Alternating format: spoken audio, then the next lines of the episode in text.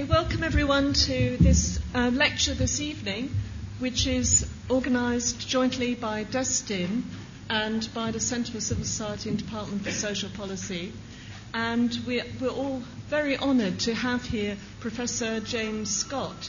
And I feel, I almost, I don't need to say anything really, because I'm sure everyone here is familiar with his uh, books such as Weapons of the Weak, The Moral Economy of the Peasant, Domination, the Arts of Resistance, and Seeing Like a State. And I have to say I've used these in my own teaching and thoroughly enjoyed using them, and so have the students. Um, Professor Scott is at Yale University. He's both a professor of political science and anthropology, and he's also the director of the Agrarian Studies Program. And he's going to talk this evening about why civilizations can't climb hills, a political history of statelessness in Southeast Asia. He will speak for about forty-five minutes, and then we will feed, field questions. Okay, over to you. Thank you.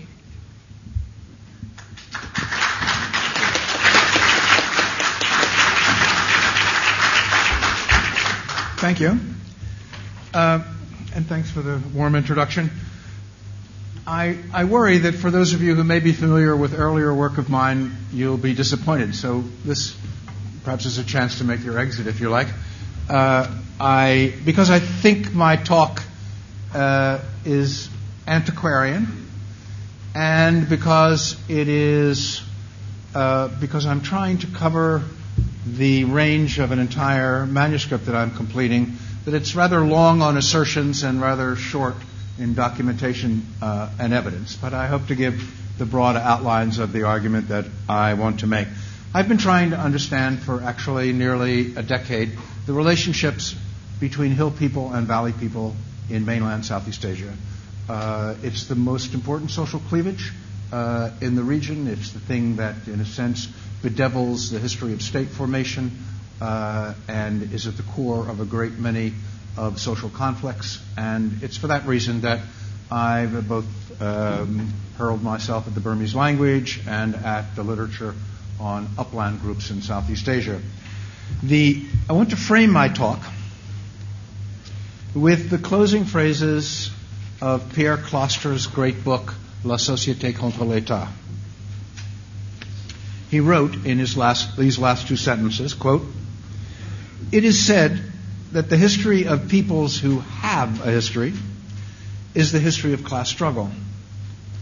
It might be said with at least as much truthfulness that the history of peoples without history is a history of their struggle against the state."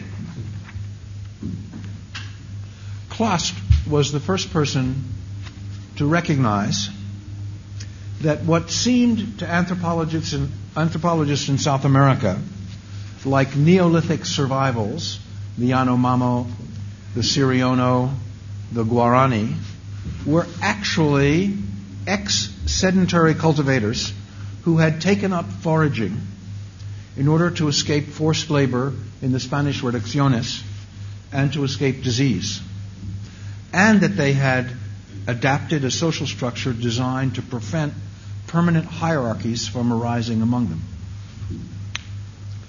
He echoed Lo- Owen Lattimore and many others who regarded nomadic pastoralism not as an earlier subsistence pattern, but as a secondary adaptation to sedentary agriculture, a secondary adaptation by peoples who wish to place themselves at a distance from the state and from taxes, and from servitude. I hope that my argument will please Pierre Clastres' ghost. Uh, Zomia, which is a name Willem van Schendel has given to the area that I'm going to be talking about tonight, uh, is depicted rather badly, I'm afraid, in this, uh, in this map. Uh, this is Southeast Asia, and the area outlined and slightly shaded called the Southeast Asia Massif in this particular map is the area that I'm talking about. It represents the area roughly over two hundred to three hundred meters of upland Southeast Asia. You can see that it runs all the way from the central highlands of Vietnam, all the way through uh, the five main uh, Southeast Asian states into northeastern India, and covers the Chinese provinces of Yunnan, Guizhou, Guangxi, and parts of Sichuan. It's an expanse of something like two point five million square kilometers, and it contains something like one hundred million, as near as we can tell, minority groups um, living in the hills. Minority peoples of truly bewildering ethnic and linguistic complexity. Geographically, geographically, it's also known as the Southeast Asian mainland massif. In the map that I showed you earlier, uh, Willem van Schendel proposes to extend Zomia all the way through Tibet and to Soviet Central Asia. I propose simply to talk about the Southeast Asian portion uh, of this. It's a huge area that it is at the periphery of nine states and at the center of none, since it also bestrides the usual regional, regional designations, Southeast Asia, East Asia, South Asia. And since what makes it interesting is its ecological variety and its relationship to states, it represents a novel object of study, a kind of transnational Appalachia, if you will, and perhaps a new way to think about area studies as well. My thesis is rather simple and suggestive, though I'm sure will be controversial as well, and may be wrong in some particulars. Zomia is, I think, the last remaining region of the world, largest remaining region of the world, whose peoples have not yet been fully incorporated into nation states. Its days are, of course, numbered. Not so very long ago, however, such self-governing peoples were the great majority of mankind. They are seen today from the Valley Kingdoms, by the Thais, by the Burmese, by the Vietnamese, as our living ancestors. What we were like before we discovered uh, wet rice cultivation, Buddhism, civilization. On the, car- on the contrary, I argue that hill peoples are best understood as runaway, fugitive, maroon communities who have, over the course of the last two thousand years, been fleeing the inconveniences of state-making projects in the valley. Slavery, conscription, taxes, corvée labor, epidemics, and warfare. Virtually everything about these people's livelihoods, their social organization, their ideologies, and more controversially, even their illiteracy, can be read as strategic choices designed to keep the state at arm's length. Their physical dispersion in rugged terrain, their mobility, their cropping practices, their kinship structure, their pliable ethnic identities, and their devotion to prophetic millenarian leaders are designed to avoid incorporation into states and to prevent a state from springing up among them. The particular state that most of them have been evading these many years has been the precocious Han Chinese state. A history of flight is embedded in many hill legends. The documentary record, though it's somewhat speculative until the year fifteen hundred, is clear enough after that, including frequent military campaigns against hill peoples under the Ming and Qing dynasties, described by many as campaigns of extermination, and culminating in the unprecedented uprisings in southwestern China in the mid-nineteenth century that left millions seeking refuge. The flight from Burmese and Thai slave raiding states is also amply documented. The argument is novel, I think, in several respects. The huge literature on state-making, both contemporary and historical, pays virtually no attention to its obverse, which is the history of deliberate and reactive statelessness. This is a history of those who got away, at least temporarily. And state-making cannot be understood apart from it. It's also what makes this something of an anarchist history.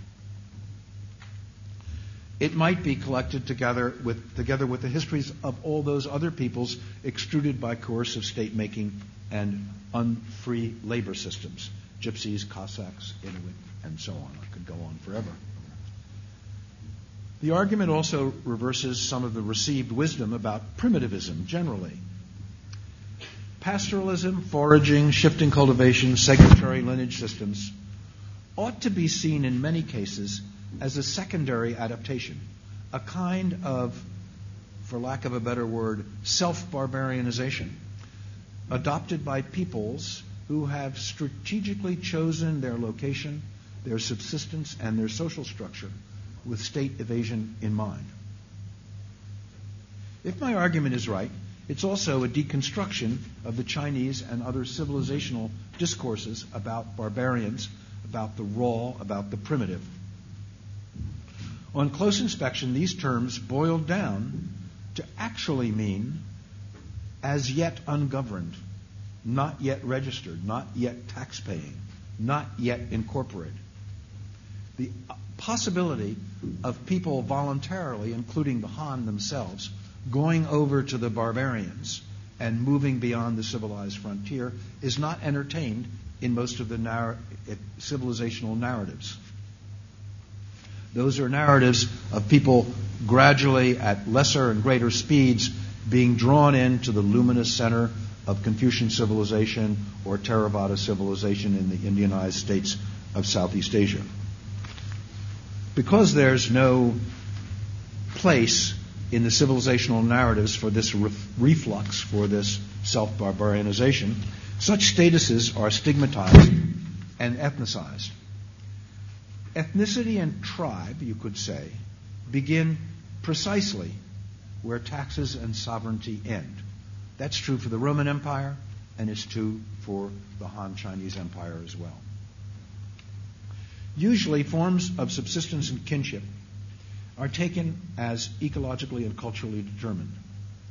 By analyzing various forms of cultivation, particular crops, certain social structures, and physical mobility patterns for their escape value, I try to treat such givens as political choices, and often strategic political choices. It is perhaps worth it in a very simplistic way to give a kind of broad account of the history of stateless peoples, which I don't have time to do in any nuanced way, um, but let me do it in a very simple way as a way of framing this project. Taking the broadest possible angle lens, Homo sapiens have been around for two hundred thousand years. In Southeast Asia, Homo sapiens have been around for about fifty thousand years. Sedentary grain agriculture was invented roughly eight thousand years ago. And the small states in Southeast Asia that popped up, popped up roughly three thousand years ago. Sedentary agriculture is a necessary condition, not sufficient, but a necessary condition for state formation. It's only sedentary agriculture that concentrates population and production in a small area where it can be controlled and the surplus can be appropriated. It's possible to have sedentary agriculture without states. Minangkabau in Sumatra are a good example. It's also possible to have states without sedentary agriculture, but in those states tend to dominate a trade route, sit on a bottleneck in a trade route, uh, and uh, state making then is their basis of controlling the taxes that can be extracted from this strategic point. From this uh, panorama, one can see that the states arising a mere three thousand years ago, that most human experience has been the experience of statelessness. And the states that arose in early Southeast Asia controlled only a minuscule portion of Southeast Asia, let alone the globe. They saw the areas outside these small states as fiscally sterile, as containing a dispersed people and production that there was absolutely no way to uh, access its resources. This huge area was seen as a barbarian periphery by the Chandragupta empires of India, by the early Han dynasties, and by Rome as well. And relations, one could say, again broadly speaking without much nuance, with the barbarians were of two kinds. In Southeast Asia, the first relationship with barbarians was that of trade. As early as the ninth century, hill peoples in Borneo were collecting uh, medicinal plants, aromatic woods, luxury items, feathers, bezoar stones, ivory, and so on, for barter at the coast for the Chinese luxury trade. They were, if you like, completely integrated in the Eurasian uh, system of trade, but on a voluntary basis of barter uh, and exchange, and a relationship that was completely compatible with their political autonomy. The second relationship to the barbarian periphery was one of slavery. Slavery was, in early Southeast Asian history, the most important item in trade. Even before the heyday of the North Atlantic slave trade, Malay cargoes were essentially cargoes of slaves. All the wars between Southeast Asian states were generally wars for the capture of people in order to move them back to the state core. They were very rarely wars about the conquest of territory. The idea was to move people from this fiscally sterile zone and a fiscally sterile landscape to a place where they and their work were accessible, legible, and could be appropriated. This is the great demographic, demographic shift in Southeast Asia, I think well chronicled by Anthony Reed in his work on early Southeast Asian history. The grain-based states that I pointed to were militarily strong because of this concentration of manpower, and their grain-based property systems and inherited property made for high fertility and an expansionist pattern of agricultural colonization. That is to say, these Southeast Asian states gradually over time, with many pulses and setbacks, expanded over the rice plains that we now associate with much of Southeast Asia, uh, creating daughter villages uh, in a colonial expansion. That, of course, is the pattern of colonialism generally. One could say that the white settler colonies of the United States, Australia, Canada, Argentina were, in fact, the reproduction of sedentary grain landscapes from Europe uh, to the New World, and the indigenous people were either chased out of the way or exterminated. In those cases where colonialism confronted uh, already settled agrarian populations with their own elites, these elites were displaced. The colonizers uh, replaced them at the apex and instituted a more efficient system of taxation and uh, land titling. Notice that even in the period of high colonialism, even in Burma and Thailand and Vietnam, the fact is that most of these areas were not successfully governed by the colonial uh, powers. It, most of the territory that was formerly within the boundaries of the colony was, in fact, an ungoverned or lightly governed territory. There were zones of no sovereignty. There were zones of mutually canceling weak sovereignty. Beginning in the twentieth century, one could say, for, certainly for Southeast Asia, and with a vengeance after the Second World War, there are two changes that radically transform everything and make everything I will have to say this, to, this evening completely irrelevant after nineteen forty-five. Uh, one of these changes is, of course, not just the ideology of the sovereign nation-state extending its power to the physical borders of the nation-state, but also the acquisition of the technology that allowed these states, railroads, uh, surfaced, uh, surfaced roads, uh, uh, internal combustion vehicles, and so on, to extend their power to the physical frontiers um, of the state for the first time.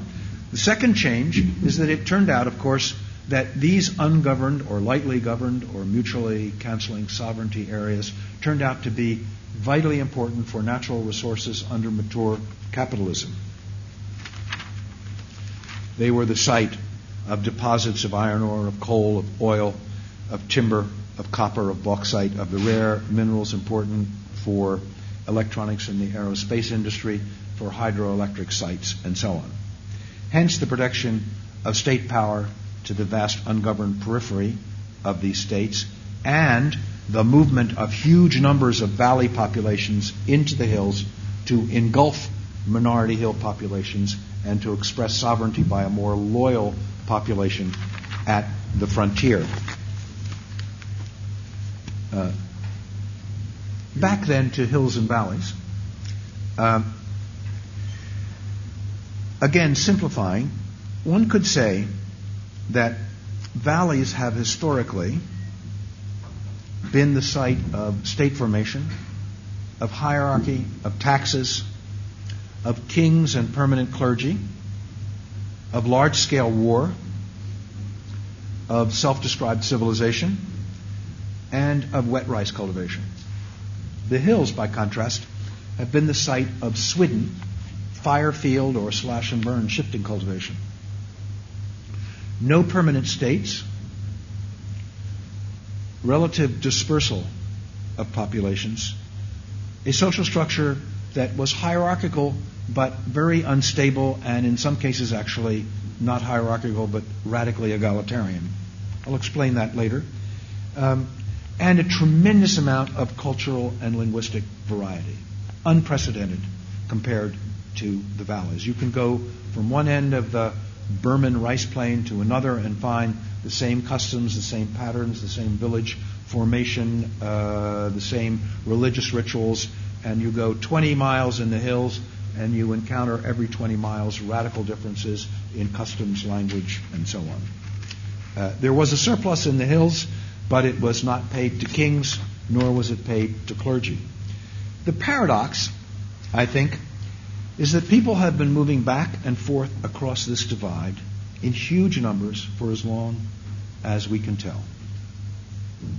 Hill people have been becoming valley people for as long as we know. This is, of course, the familiar civilizational narrative in which primitives come from the hills and are gradually drawn in to this uh, valley civilization. But it was just as common, and this is part of the point of my Uh, my talk, it was just as common, at least until the mid nineteenth century, for valley people to move to the hills. This is less acknowledged because it represents an admission that civilized people are going over to the barbarians. Uh, when the Burmese or the Vietnamese or the Thais talk about the hills, they're talking about not just going uphill to a higher altitude. They're talking about an archaeological visit to the past. For them, the people in the hills are social fossils uh, who, under the best circumstances, will be gradually incorporated into the national fabric, and under the worst circumstances are dangerous, shifting, cultivating uh, barbarians. In this context, it's worth recalling what Owen Lattimore had to say about the Great Walls of China. Lattimore said that the first thing we must understand about the Great Walls of China is that they were built as much to keep the Chinese in as they were to keep the barbarians out. That tax-shy Chinese who were sedentary cultivators were going over to the pastoral zone to escape the burdens and inconvenience of uh, Chinese rule. And yet, this bright line between hill and valley has always remained in place and is understood by most uh, Southeast Asians as being an essential difference between essentially different kinds of people. This distinction between hills and valleys uh, has been noticed elsewhere in the world, uh, most famously perhaps by Fernand Braudel in uh, The Mediterranean World in his second chapter on mountains. He thought that the hills and valleys were separated by an unbridgeable cultural gap. Let me quote him, uh, partly because he's so outrageous. He writes, uh, quote, "The mountains are, as a rule, a world apart from civilizations, which are an urban and lowland achievement.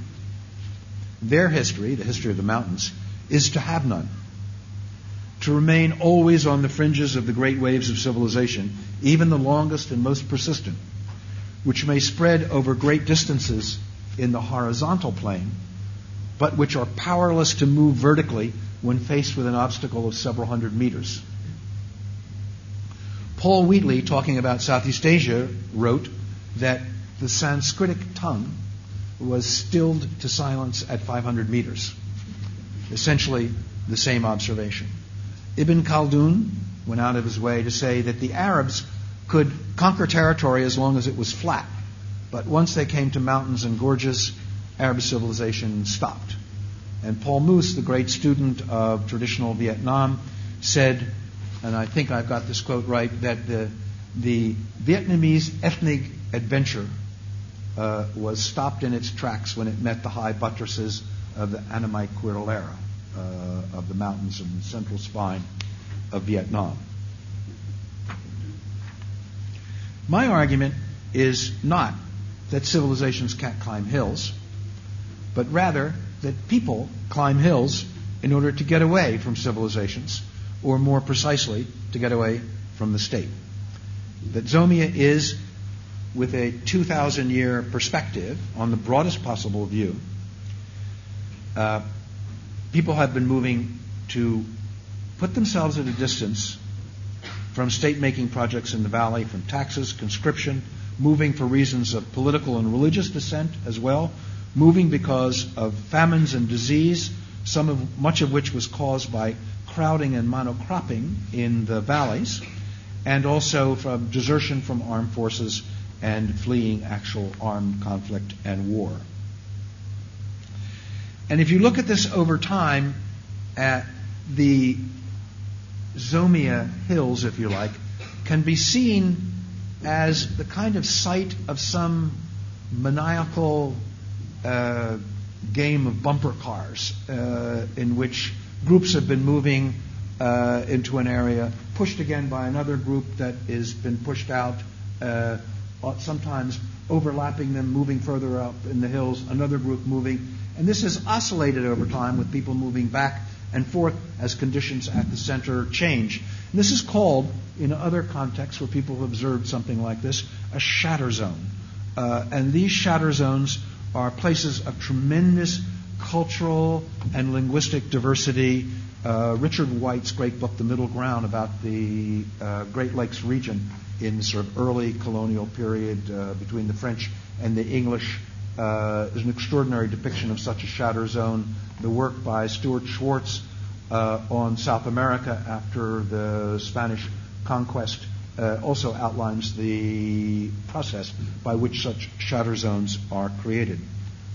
We can trace the pattern of flight and pulses of people leaving under the Tang dynasty and the, and the Yuan dynasty, um, the Mongol dynasty, Uh, and also especially under the Ming and Qing. And this continues, of course, with a huge flight after the Great Taiping Rebellion in the middle of the nineteenth century, and after the Pantei and Miao rebellions in Guizhou, uh, also in the middle of the nineteenth century. It can be traced up to and including the Second World War, when people are moving down uh, into these hill areas. Uh, it can be traced Uh, as migrations in also in search of better opium lands to grow uh, the opium poppy. Under the Great Leap Forward, many hill peoples moved down from Yunnan and Guizhou into Southeast Asia to escape the inconveniences of the Great Leap Forward. That is, I think it's, uh, as a point of departure, it makes a lot more sense to see the people in the hills not as barbarians but as po- early political refugees. And to see them, in a sense, one of the models that one might use is the history of the Cossacks. We know that the Cossacks were nothing more and nothing less than serfs from European Russia who ran away from all over European Russia.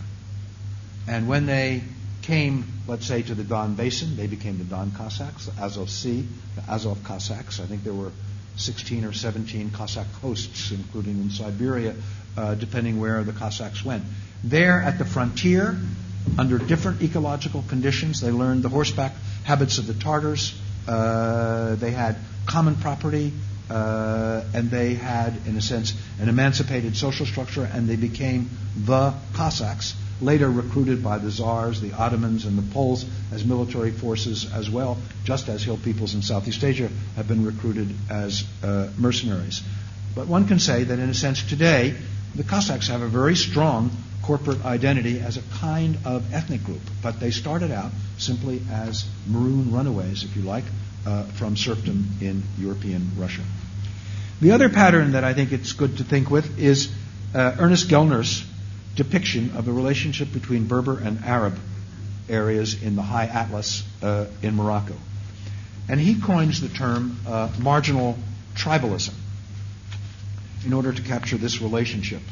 Uh, let me quote him. Quote, "Such tribesmen know the possibility of being incorporated in a more centralized state. Indeed, they may have deliberately rejected and violently resisted the alternative. The tribes of the High Atlas are of this kind. Until the advent of the modern state, they were dissident and self-consciously so. Marginal tribalism is the type of tribal society which exists at the edge of non-tribal societies. It arises from the fact that the inconveniences of submission make it attractive to withdraw from political authority, and the balance of power, the nature of mountain or desert terrain, make it feasible. Such tribalism is politically marginal. It knows what it rejects." Let me move to the question of demography and the control of state space in Southeast Asia. There's a Thai proverb that goes, uh, put vegetables in the basket, put people in the mong, mong being the idea of the small rice corps and a tiny statelet. Uh, it's a reference to concentrating manpower and production uh, in this central core area. Let's imagine that you are a Jean-Baptiste Colbert and your job was to, to design a form of agriculture that would be suitable for state appropriation. As a kind of one-person think tank for the Southeast Asian traditional monarchy. You would want to concentrate manpower and grain within a roughly two hundred to two hundred fifty kilometer radius of the center. Uh, a rule of thumb in this respect is that a team of oxen, two, two oxen, pulling a cart with grain on it will have between two hundred and two hundred fifty uh, kilometers, if the, even if the terrain is flat, will have consumed the load that they are pulling. Uh, and so it makes no sense in, to transport grain much further than those uh, distances. The Chinese have a proverb, never make a grain sale over a thousand li, uh, that expresses the same rule of thumb. If you were the Jean-Baptiste Colbert and that was your job, I think you would invent, if you didn't already know it, wet rice cultivation, irrigated wet rice.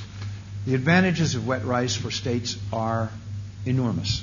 Not only in an obvious way does it concentrate population, but wet rice, this will sound dumb, um, but only will make sense uh, by contrast later. Uh, wet rice grows above the ground. Um, it all gets ripe at more or less the same time. If the army and the taxman want your rice, all they have to do is show up when it's ripe, and they can have it all. If they decide they don't like you, they can also show up and burn you out uh, and chase you off. Rice, if it's unhusked, stores quite well. It has high value per unit weight and volume, and actually can be shipped uh, two hundred fifty kilometers uh, or further. It, it, it is, in a sense, uh, a uh, it realizes uh, the limit of the distances over which grain can be um, shipped. Therefore, the areas that had rice corps if, uh, also tended to have states. If the rice corps was large, the state might be large. If the rice corps was small, the state might be small. Again, a necessary but not sufficient condition for state formation. The problem of holding population was most serious in Southeast Asia because of the demography. In seventeen hundred, the population of Southeast Asia was roughly five people per square kilometer. That compares with China and India, or India and China, of thirty-two to thirty-seven people per square kilometer.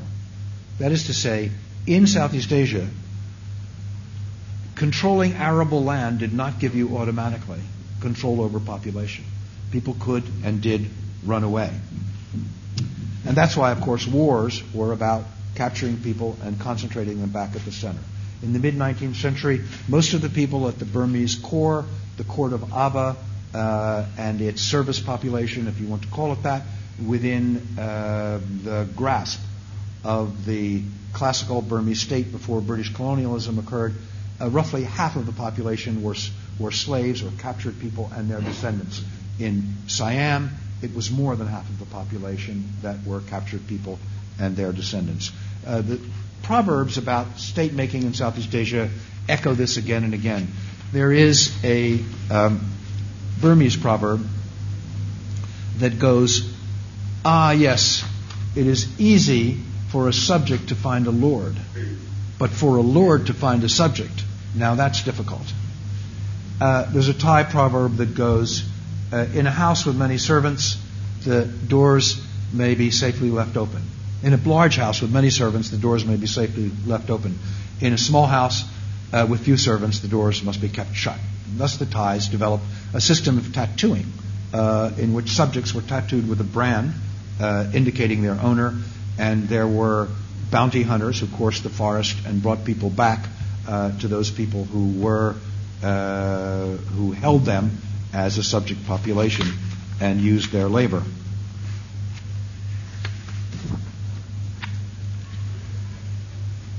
The geography of state making was both special and important, and in this context, the maps that we normally use to understand the Southeast Asian world or many other early state making projects are not just a hindrance, but they're radically misleading. The insight of Brodel, and for the Southeast Asia context, the Sunda Shelf by Tony Reid, is that water joins and rugged terrain divides. It's uh, it's the key to understanding the structure of state making in Southeast Asia. Um, it's said in a a book on the nineteenth century that in eighteen hundred it was just about as fast to go from Southampton, England, to the Cape of Good Hope by ship than it was to go overland by stagecoach from London to Edinburgh. Now, even if that's close to being correct, it's an astounding statistic and uh, reminds us how water, especially easy water that's easily navigable, joins people and rugged terrain um, separates them.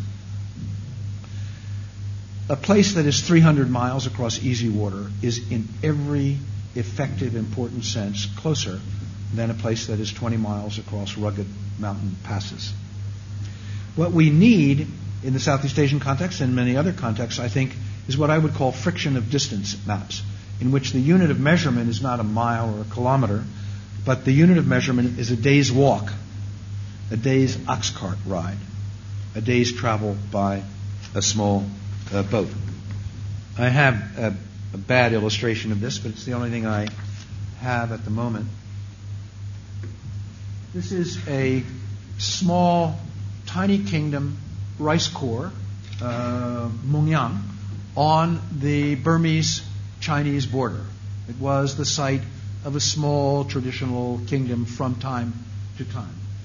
The uh, the dotted lines, the three concentric circles, each represent the distance that you could travel if the land were completely flat. One day to here, two days to here, three days to here. Then, corrected for the ruggedness of the terrain, each of these ragged circles represents the distance you can cover given the actual terrain and ruggedness of the territory. Uh, if you could imagine doing such maps for kingdoms after kingdoms, you would understand why the kingdom of Mandalay and Ava stopped at the Shan Hills and extended to a considerable extent for two hundred, sometimes three hundred miles uh, to the south along the Irrawaddy, where travel was extremely easy. So what we need, in a sense, is maps that would vastly stretch the terrain of rugged mountains to indicate the actual difficulty of traversing them. Uh, and also of swamps and marshes. I'll be talking about mountains, but I might as well be talking about swamps and marshes or mangrove coasts and so on. Um, those areas would be vastly stretched to indicate the difficulty of traversing them. And flat terrain and easy water would be vastly shrunk in order to indicate the ease of moving across uh, this. This would look like a kind of fairground mirror map uh, of Southeast Asia and would be, would be unfamiliar and disturbing to all of us, but it would not be distorting. It is the current maps that we see that actually distort uh, social relations and political relations.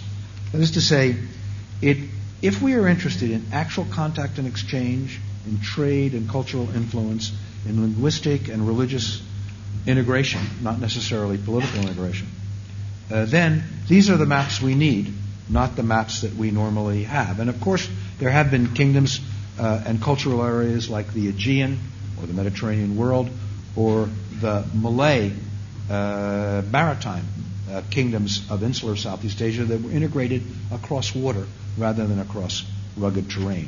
It's also why the great states of Southeast Asia uh, in Burma are located along the Irrawaddy or the Sitang.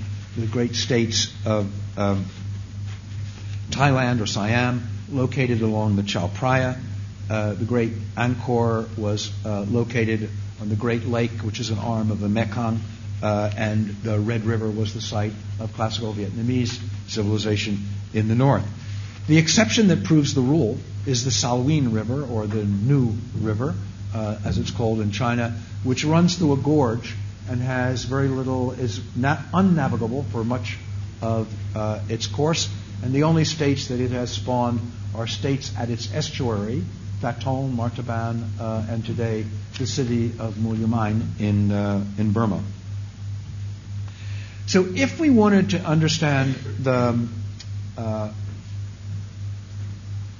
the logic of the projection of state power in Southeast Asia, I would need another map. I'm moving here because I have to uh, have you visualize this map because I don't actually have it.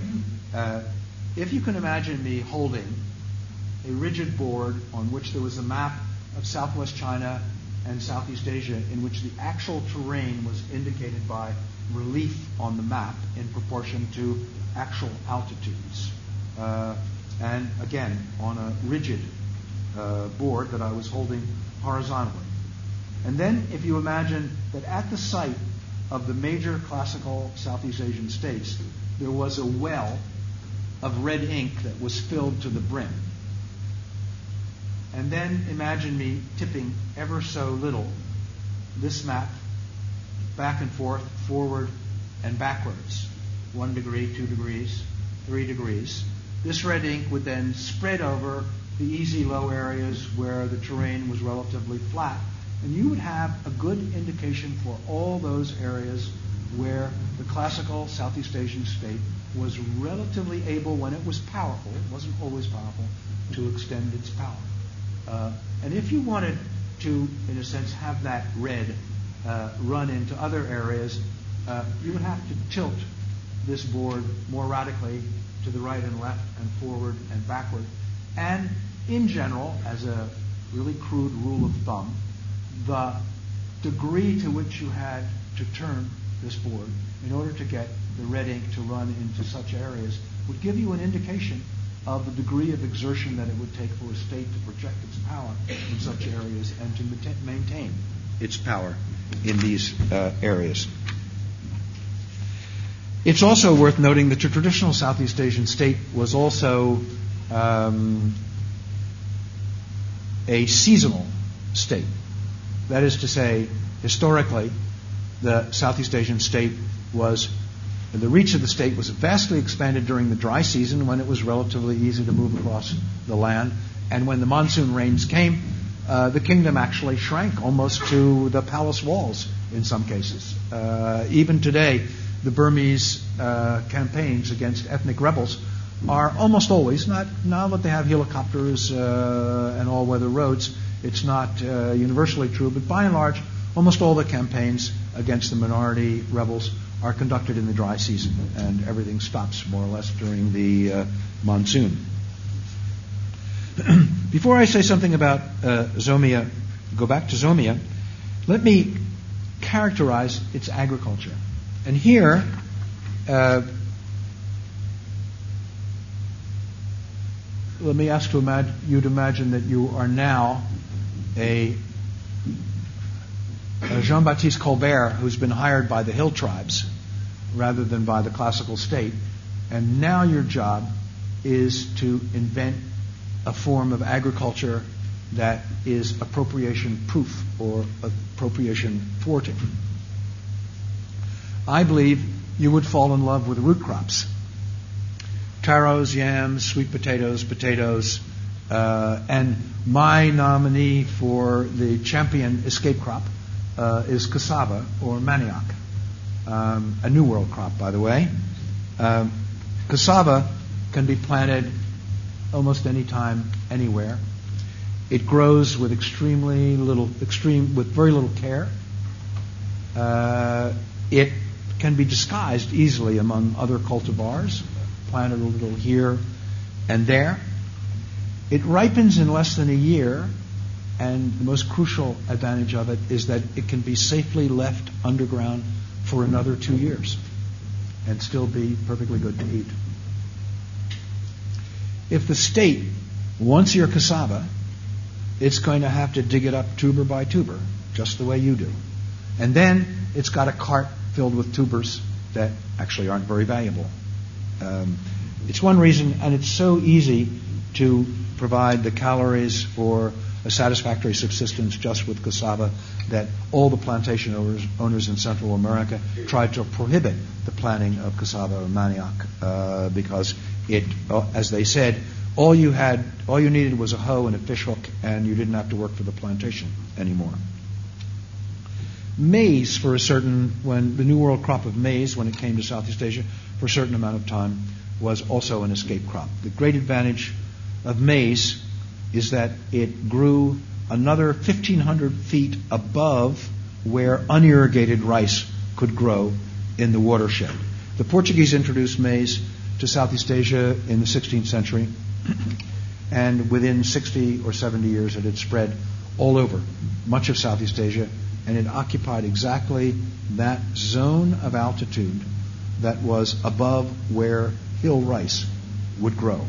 What it meant was that it provided hill peoples with another fifteen hundred feet of running room up the watershed uh, if they wished to distance themselves from other Uh, stronger peoples or from the Valley State.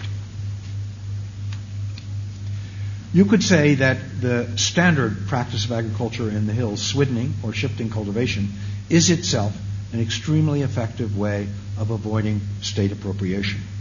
Uh, in the hills, anytime there is a perennial water source, you could grow irrigated wet rice.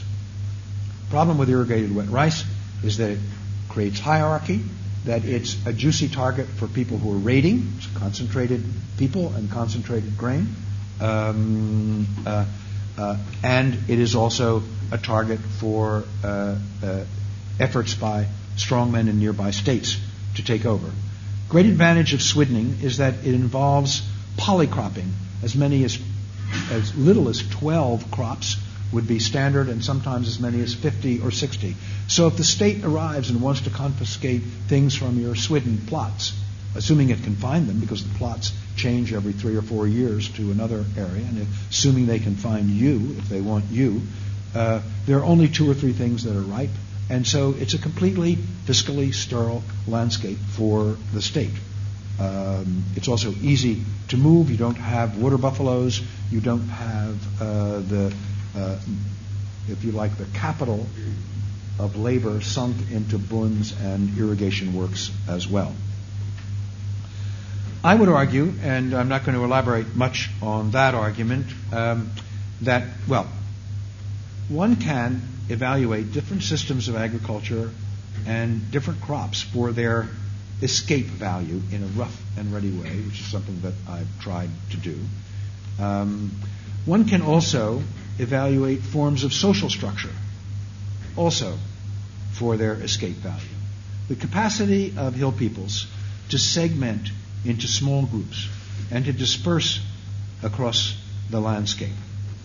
A social structure capable of almost infinite disaggregation and then reformulation.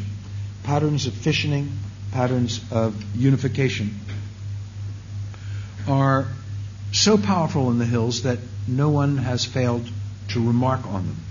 They remind one of Gellner's idea that uh, of what ought to be a Berber proverb, which is uh, would go, divide that ye be not ruled.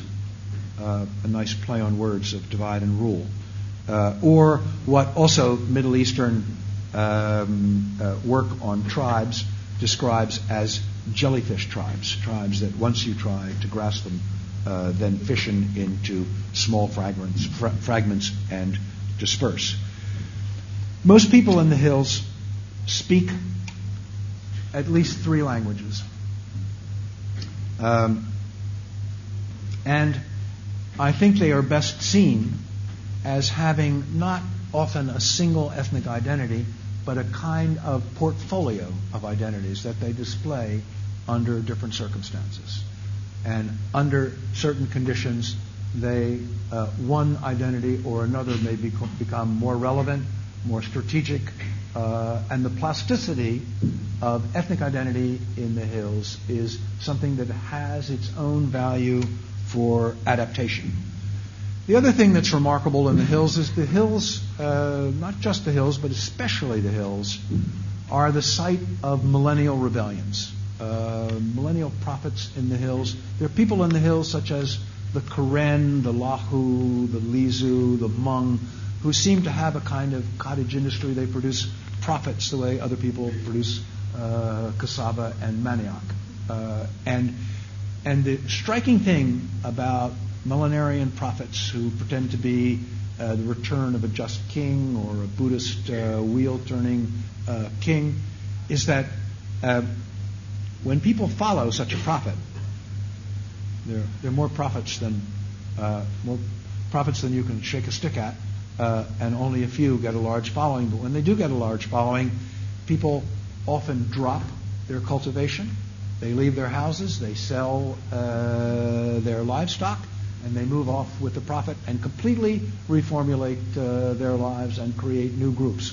There are little uh, units in the hills. The Kareni would be, the Red Karen would be an example, that were started by millennial prophets. So there's this capacity through millennial action in the hills to completely reformulate identity, location, and social structure, and to start literally from zero. Uh, and it has, these things arise under tremendous pressure from states uh, and are, I'm, in this case, this is not an antiquarian concern. There are uh, uh, prophets alive and thriving uh, in the hills of Southeast Asia today. Finally, I want to um, finish with a uh, assertion would be too strong a word, but a um, speculation, um, and that is about writing and literacy. The every almost every group in the hills, all of which are illiterate, have a legend about how they once had writing and lost it. And these legends take either of two forms generally. One form is that is a story of improvidence. We wrote our letters on a piece of cake and ate it when we got hungry. We wrote it on a hide uh, and the cow ate it. Uh, uh, or our older brother ran, uh, a story of treachery. Our older brother ran away with it.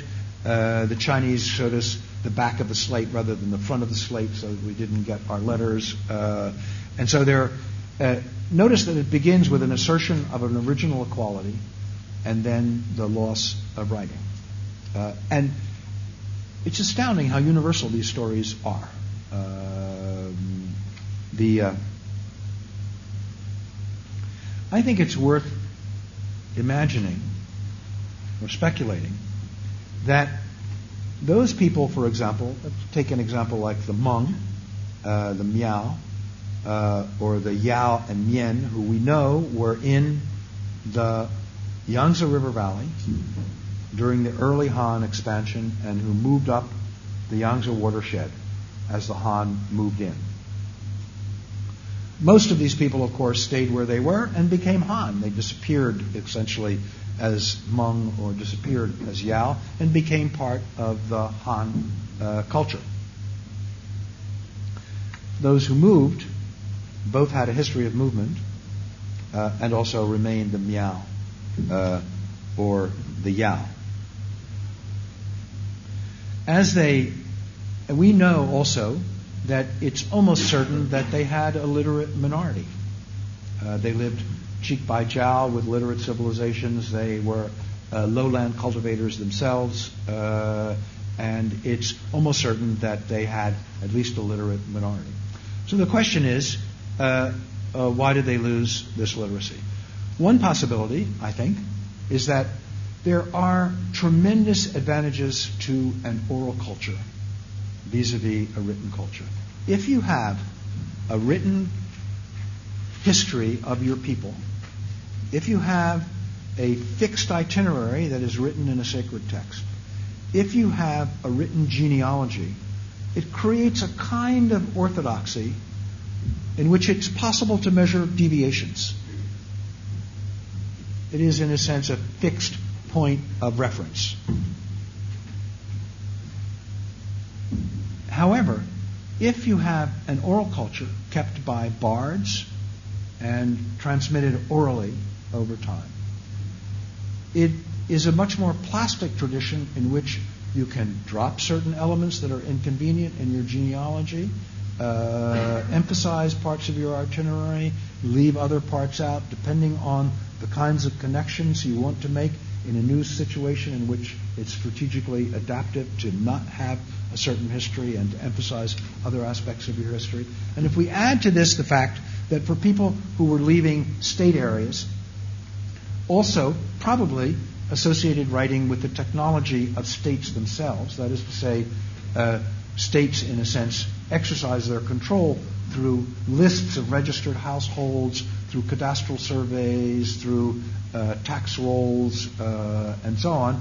And one reason why uh, peasants, early peasant rebellions, almost always go first to the record office and burn all the paper is because they associate record keeping of that kind with the kind of state technology that is the basis of their oppression. That would be another reason why you might want to leave writing uh, behind. So I think that it is uh, plausible to imagine that while leaving state uh, taxes and state space over time, it made sense to also leave behind uh, literacy and written texts because they were an inconvenient impediment in a political situation that was constantly changing and threatening uh, and required uh, adaptation. So if um, if these are people, to conclude, if these are people, as Brodel says, without a history, it may be because they choose not to have a history. It may be because they find a history in some respects inconvenient.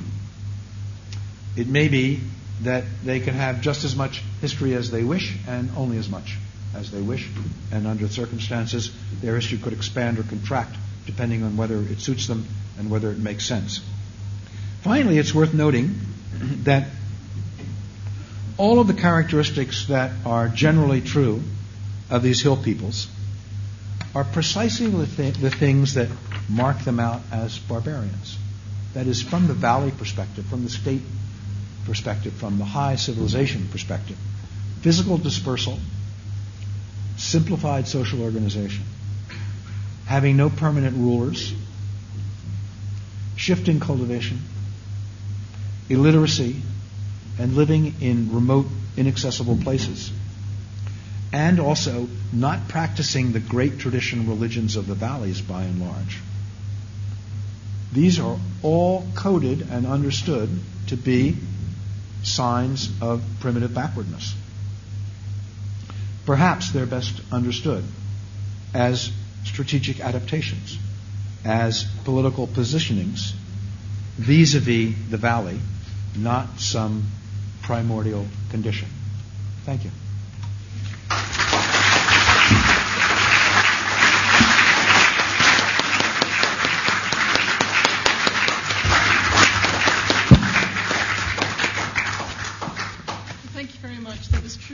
Eloquent, comprehensive, and fascinating.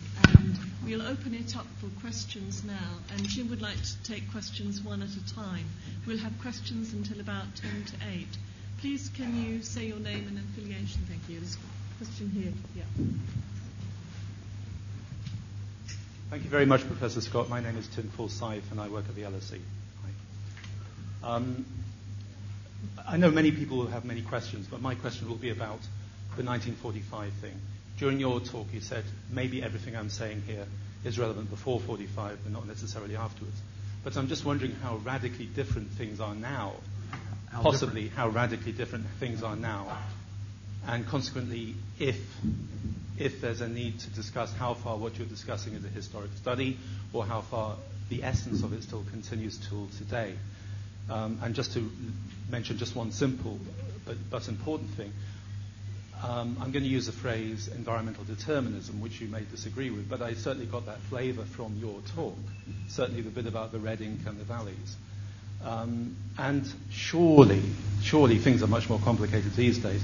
And it's also interesting that you didn't, I, I think I'm right, that you didn't mention the word citizen or citizenship, and the extent to which I, I would have thought that, that if you're talking about state formation, one also has to talk about citizenship as a willing participation in the state, or at least the, the niche which people occupy. And it's the extent to which today state formation in the uplands is, is also importantly about what upland peoples do to participate within state, or at least state narratives. And consequently, I guess what I'm trying to ask is, your talk was very compelling, but is it really relevant to today? Right. Um, I'm hoping to not have to answer for today. That's why I, in a sense, created my own little Great Wall of China uh, in nineteen forty-five, uh, because it, uh, it it seems to me that that uh, I am, of course, speaking largely about the colonial period and about the classical states in Southeast Asia, in which the word citizenship seems to me to be not exactly the word that we want. Uh, that is, you were a subject uh, of the state, and it's uh, not clear that there were, in particular, any privileges associated with being a member of a Southeast Asian state. Although, I wanted—I think I probably have not done justice to the fact that um, there's a tremendous oscillation over time. If I'm dealing with two thousand years, people are moving toward the state at some times when uh, things are peaceful, trade is uh, advantageous, and you have this the attraction, this is a standard narrative, of course, toward uh, these valley kingdoms as people move down to take advantages of both their hierarchy, the goods and the prestige that are available, available.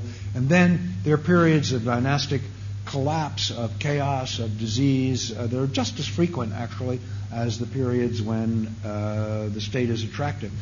Uh, and so I, I think I have not sufficiently emphasized this period of uh, this this issue of fluctuation.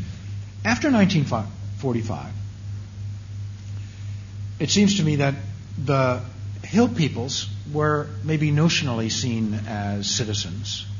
And, but there was an effort to actually control Swiddening, because hill peoples were seen as a potential fifth column for the Thais and the Burmese and the Vietnamese. That is to say, uh, as a rule of thumb, most hill peoples, there are some exceptions, most hill peoples played a marginal role or no role at all in the struggles for national liberation. And in many cases, in, in Burma, for example, they are seen as, in a sense, the military forces of the British uh, colonialists, the Karen and the Chin uh, and the Kachin. So they are seen as a potentially disloyal population. So there is this effort after the Second World War by the independent nation states to occupy that hilly periphery uh, as a security measure. And what's interesting about it to me is that in in Vietnam, the hill peoples are seen as a right-wing danger. In Siam, in, in Thailand, the same the same Hmong are seen as uh, left-wing potential communists uh, and so on. So I don't think that for this early period there is much of a sense of uh, a sense for control and incorporation, but not for citizenship. Uh, and later on, partly because of the tremendous increases in population in the valley, there is uh, all throughout Southeast Asia, uh, including insular Southeast Asia, this huge movement of valley populations uh, into the hills. It's sort of a, a policy that is both voluntary migration and also sponsored state migration in Vietnam to put the kin people into the hills. Uh, the same, of course, with Han moving into these southwestern Chinese provinces, with Thai moving up into the hills. So I think there's a fairly systematic campaign in all of these places against shifting cultivation, uh, an effort to move loyal population from the valleys into the hills, um, and uh, and therefore most of the assertions that I was making about the relative autonomy of hill peoples seems to me to not right uh, hold much water uh, once we come to the contemporary period. There are. Um, Well, let me stop there so other people have a chance.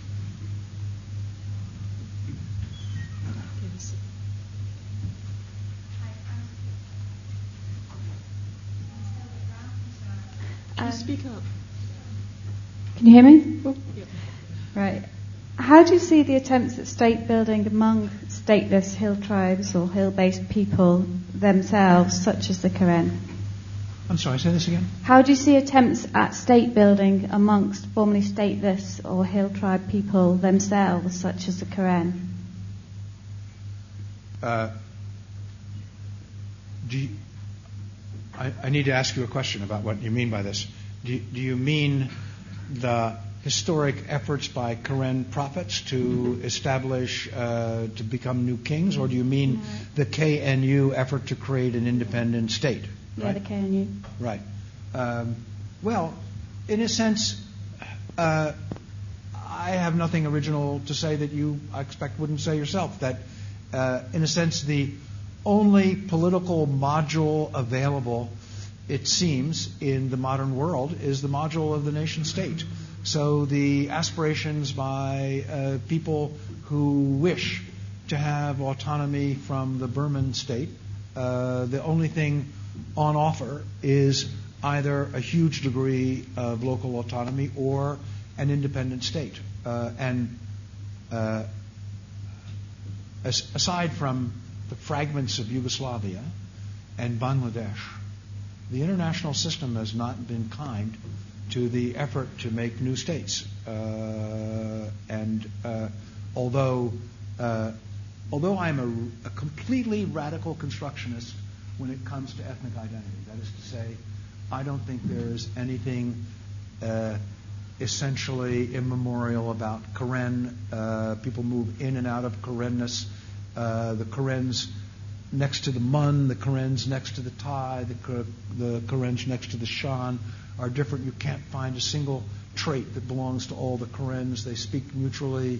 And yet, they have, in a sense, like the Cossacks, they have created a kind of Karen identity, which deserves its own honor and respect and recognition, I think. Uh, but um, they're, neither they nor any other ethnic group uh, dissident against Rangoon or Naypyidaw is going to have a state very soon.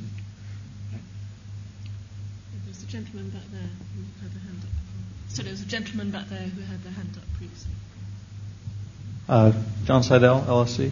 Um, a couple questions. I mean, one, if, if you take the nineteen forty-five uh, uh, temporal boundary seriously, um, it doesn't quite get you off the hook in terms of uh, the ghost in the room of Edmund Leach, who, although he may be published after nineteen forty-five, I think he did his field work during World War Two, right?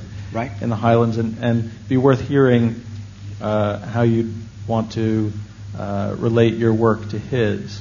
Um, but in a second thing that one might wonder in your account, as you mentioned, not just civilizations and states, but the great world religions, is um, does your perspective offer any illumination on the question of Protestantism's relatively greater success in climbing the hills of upland Southeast Asia?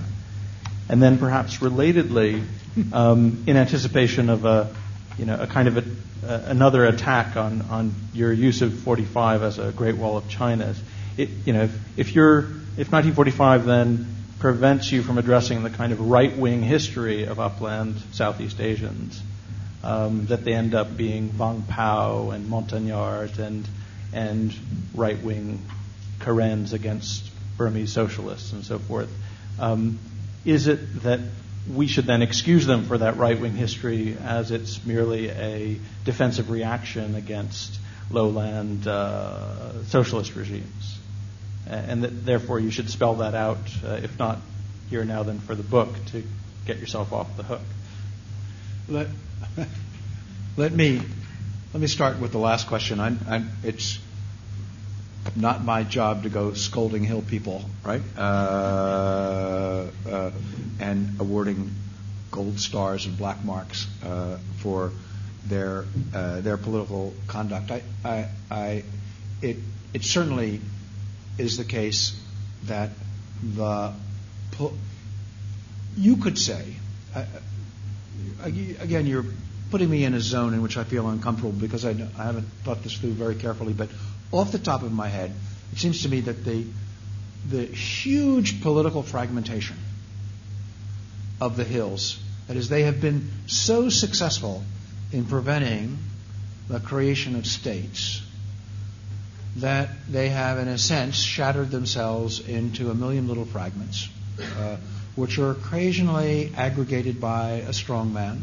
Uh, and with the sort of tradition which Leach points to and others of feasting, in which you build a kind of political authority in the hills, you create these units that are, oh, you could say predatory, piratical units that are often uh, depend on being parasitical vis-a-vis a state, with raiding, uh, with using the tr- dominating the trade routes, uh, controlling the opium, uh, and so on.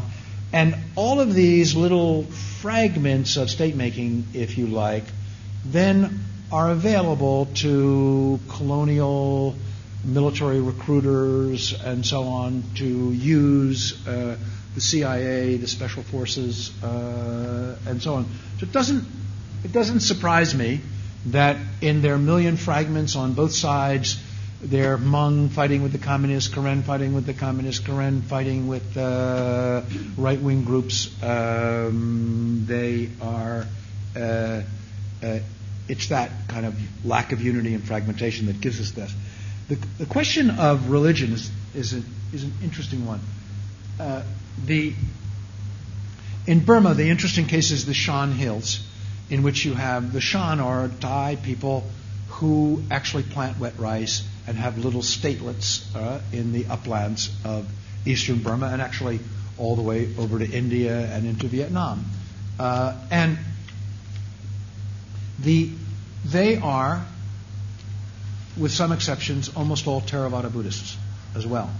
And yet I'm told that if you go to the Shan Hills and you go from abbey to abbey in the Shan Hills, it is like an archaeological tour of excommunicated, excommunicated, heretical, heterodox sects in the valley that have been thrown out of the valley.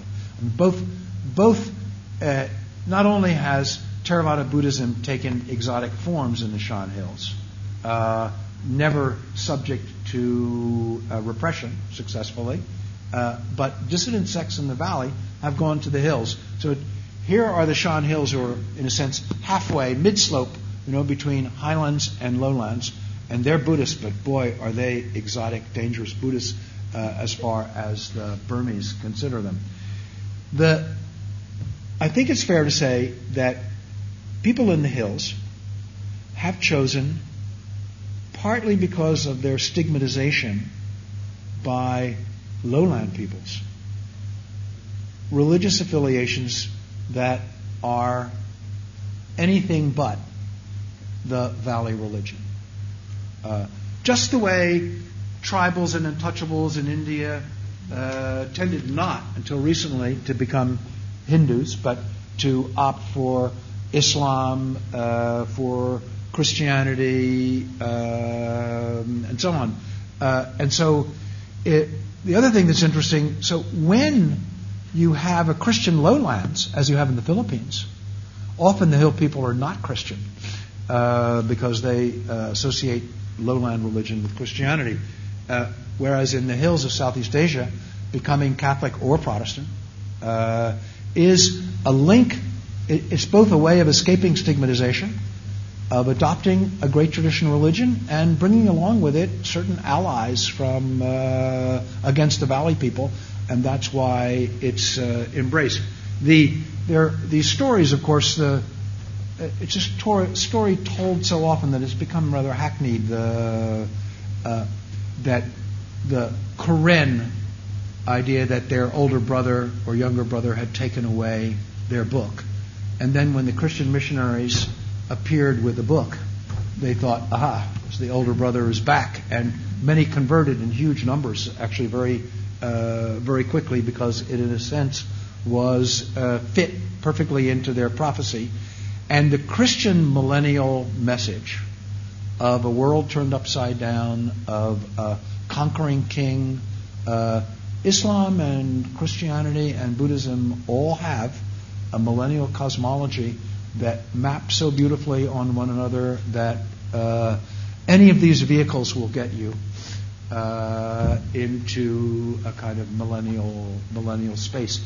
So those people who became Christians, like the, the Karen, some of whom are Buddhists, some of whom are Christians, if you look at their Christian um, uh, prophets, they're pretty indistinguishable from the Karen Buddhist prophets. Uh, the cosmologies are close enough that the repertoire uh, is very much the same. Uh, as far as Edmund Leach, uh, I think it's astounding. There's a book just recently published by Mandy Sedan and Francois Robin on uh, sort of fifty years on a reevaluation of Leach. And yes, it's critical of Leach. It has some interesting things to say about his field work and what he didn't understand about the Kachin. Uh, on the other hand, uh, any of us would be happy to have someone writing a book about our book fifty years later, uh, because it is so extraordinarily insightful and about as successful as one can imagine uh, a book in which all the field notes were lost uh, being. Uh, I think his idea of there are hill peoples, and he has this, for those of you who are not Leachomaniacs, the um, Leach has, the central concept is hierarchical forms of being Kachin and less hierarchical, Gumsa, Gumlao. Uh, and there was actually a like egalitarian rebellion that is documented elsewhere among in the Kachin hills that had to do with opium profits and uh, struggles over chieftaincy. And there are in the hills both relatively hierarchical groups, al- always unstable, and then there are radically egalitarian groups. So groups like the Gum Lao Kachin, like the Lizu, the Lahu, the Khmu, uh, some of the Hmong, they have legends about how they always assassinate headmen who get too uh, uppity and too strong. Uh, and so they have radical egalitarian ideology in which uh, they do not tolerate even small uh, differences of control over feasting uh, and village headmen who want to turn the rest of their villages, uh, villagers into serfs. And so I think you can you can make some broad categories between hill peoples who are radically egalitarian and also have traditions of flight. Other hill groups who tend to settle rather parasitically close to valley kingdoms and to exploit the trade opportunities, like little shadow empires. But they are truly parasitical because if, in a sense, the host dies, they're toast also. Uh, they depend on, right, uh, this relationship, and they only last as long as uh, their host is healthy. Okay, I think that will have to be our last question. We'll be continuing in the atrium, which is just over the road, with a small, with a small reception um, for, for Jim, and you're all welcome to join us there. And I would like to really compliment you both on a very compelling um, and fascinating presentation. But also, I have to say, this is the first um, lecture or debate I've ever chaired at L S E where nobody has got up and left. By eight o'clock, it's, um, you, you've done a really fine job. Thank you very much.